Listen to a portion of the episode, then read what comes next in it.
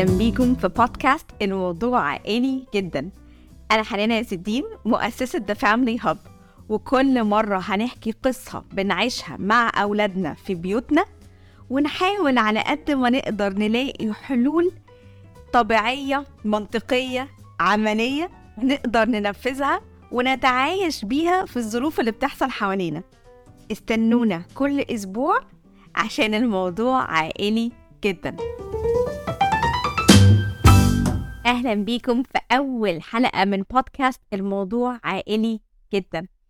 البودكاست تبع The Family Hub اللي أنا المؤسسة بتاعته بس أنا الحقيقة ما بشتغلش لوحدي خالص. في فريق عمل خطير شغال behind the scenes عشان نحاول نوصل المعلومة اللي إحنا فعلا مأمنين بيها. عايزين نربي ناس متوازنة وطبيعية وكل ده ممكن نعمله بشوية تعليم وشوية تربية إيجابية تقدر فعلا توصلنا للمراحل اللي إحنا عايزينها. كل مرة هنبدأ بقصة حقيقية بتحصل في كل بيوتنا. وبلذاذة كده وبساطة إيه الدروس المستفادة اللي ممكن نطلع منها؟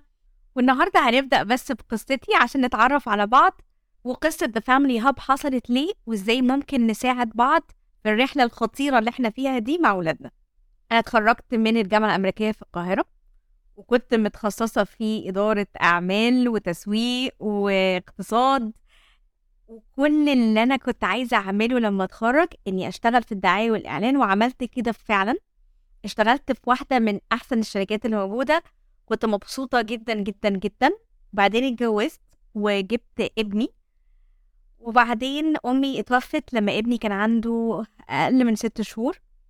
فالرجوع تاني للشغل بالطريقة اللي أنا كنت بشتغلها بعد الماترنتي ليف كانت شبه مستحيلة.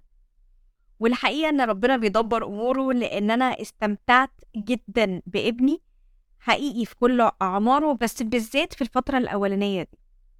بعدها بفترة واحدة صاحبتي قالت لي تعالي اشتغلي مدرسة معانا وهي كانت بتدرس بقالها سنين وأنا كنت الحقيقة في الوقت ده شايفة إنه آه لا على فكرة أنا جامدة جدا على إني أدرس يعني أنتوا بتتكلموا في إيه؟ وده كان فكري ساعتها حقيقي. فقلت طب على فكرة ما ابني لسه صغير ممكن أروح أدرس ساعتين ثلاثة كده حاجات بسيطة ولحد ما أقدر أرجع تاني للكوربريت لايف يعني اللي هي الشغل اللي بجد. ده كان فكري ساعتها. طبعا جات لي شغل الحمد لله. رحت أول يوم وقعت في غرام التدريس وكانت بداية حياة مختلفة تماما بالنسبة لي.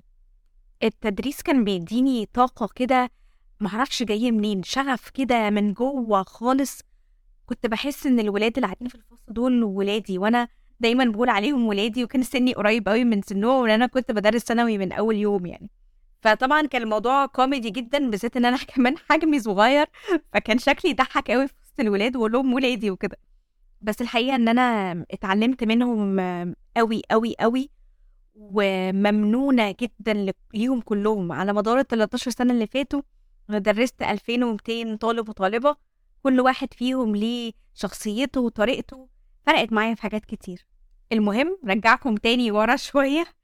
بعد ما بدأت أدرس بثلاث أسابيع قدمت على الماجستير في التربية والتعليم وهي كانت كل حاجة موجودة اونلاين والناس كانت بتبص لي اللي هو إيه تضييع الوقت والفلوس والمجهود ده؟ يعني ما ملوش أي لازمة ما انت ممكن تدرسي كده بال بالشطارة يعني والفهلوة. وفي ناس على فكرة بتعمل كده فعلا ويبقى عندهم ال talent وكل حاجة. بس أنا بالنسبة لي كنت عايزة أتعلم حقيقي كنت عايزة أتعلم وكنت عايزة آخد الطاقة دي لحد آخرها. وكان من أحسن القرارات اللي خدتها في حياتي حقيقي. ال Masters in Education فرقت معايا جدا جدا جدا. مش بس في الفصل بس في الطريقة اللي أنا ببص بيها على الدنيا.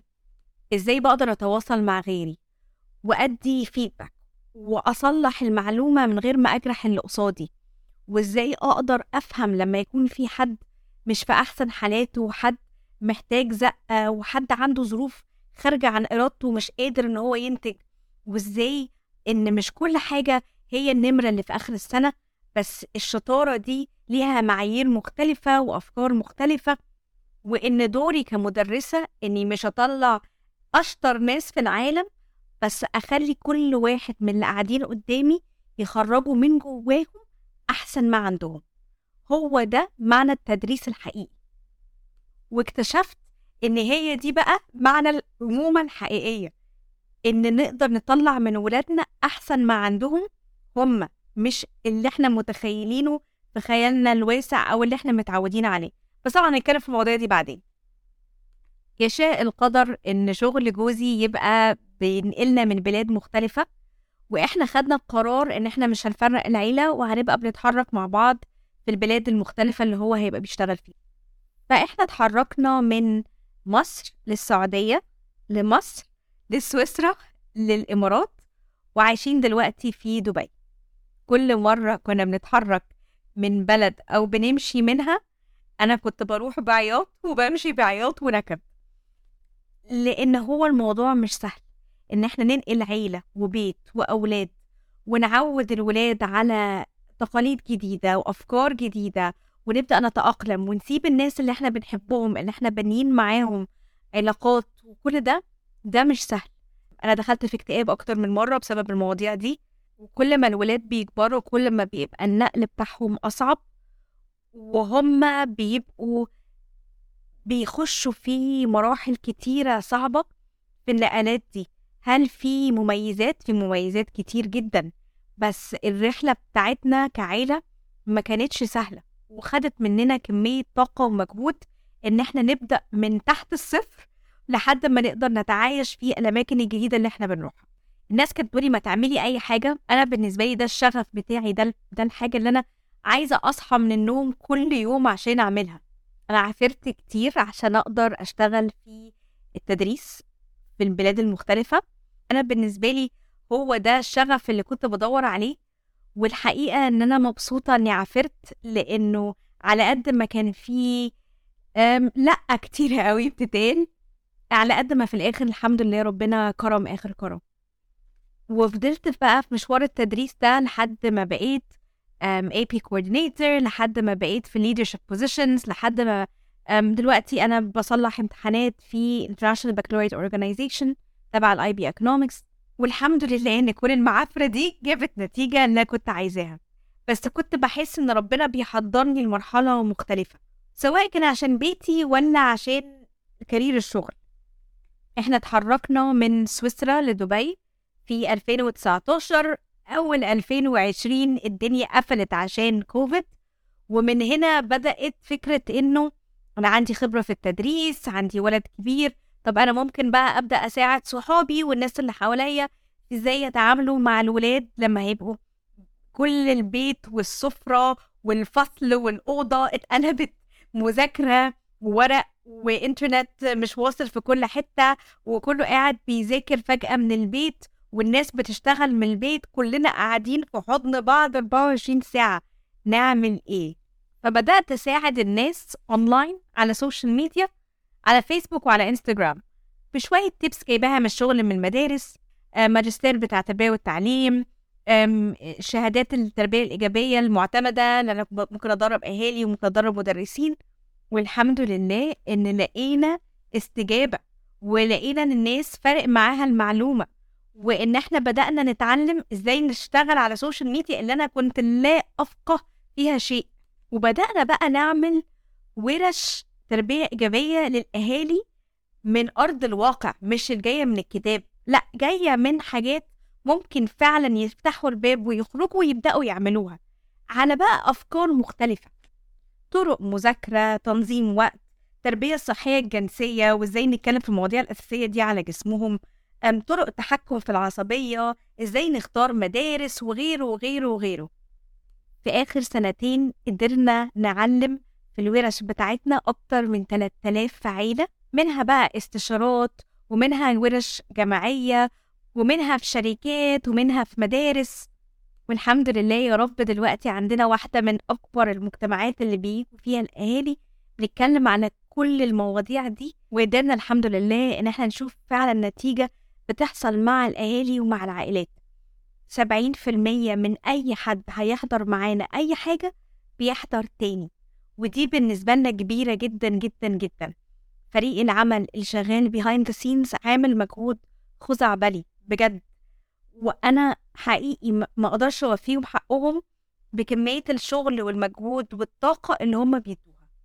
أنا كمان اتشخصت بفرط حركة وتشتت انتباه. السنة اللي فاتت ومن ضمن الورش اللي هنبدأ نعملها بعد الصيف إن إحنا هنتكلم إزاي نتعامل مع الولاد بشكل إيجابي اللي على طيف التوحد اللي عندهم فرط حركة وتشتت انتباه Down syndrome كل ما تتخيلوه مع خبراء حقيقيين. وهنجيبهم كمان في البودكاست في موضوع عائلي جدا. ولما جينا نفكر في الاسم بتاع البودكاست كلمة عيلة بالنسبة لي كانت أهم من أي حاجة تانية. أنا من غير عيلتي ولا حاجة. العيلة القريبة لجوزي وابني وأخويا وأبويا والناس اللي حوالينا الكلوس بس كمان الصحاب اللي بقوا عيلة في الغربة والصحاب اللي كانوا عيلة من غير غربة. إحنا ما بنربيش لوحدنا كلنا محتاجين بعض. وهو ده الفكر الأساسي في البودكاست ده. شكرا إن أنتوا سمعتونا. أنا فعلا متحمسة جدا للمواضيع اللي جاية. ومستنية أسئلتكم واقتراحاتكم كل حاجة ممكن تقولوها عشان فعلا نقدر نطور من نفسنا ونقدم لكم أحلى حاجة ممكن نقدمها.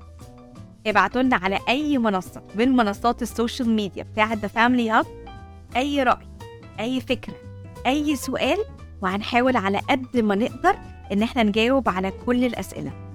وعشان إحنا بننزل حلقة كل أسبوع ما تنسوش تعملوا subscribe الموضوع عائلي جدا.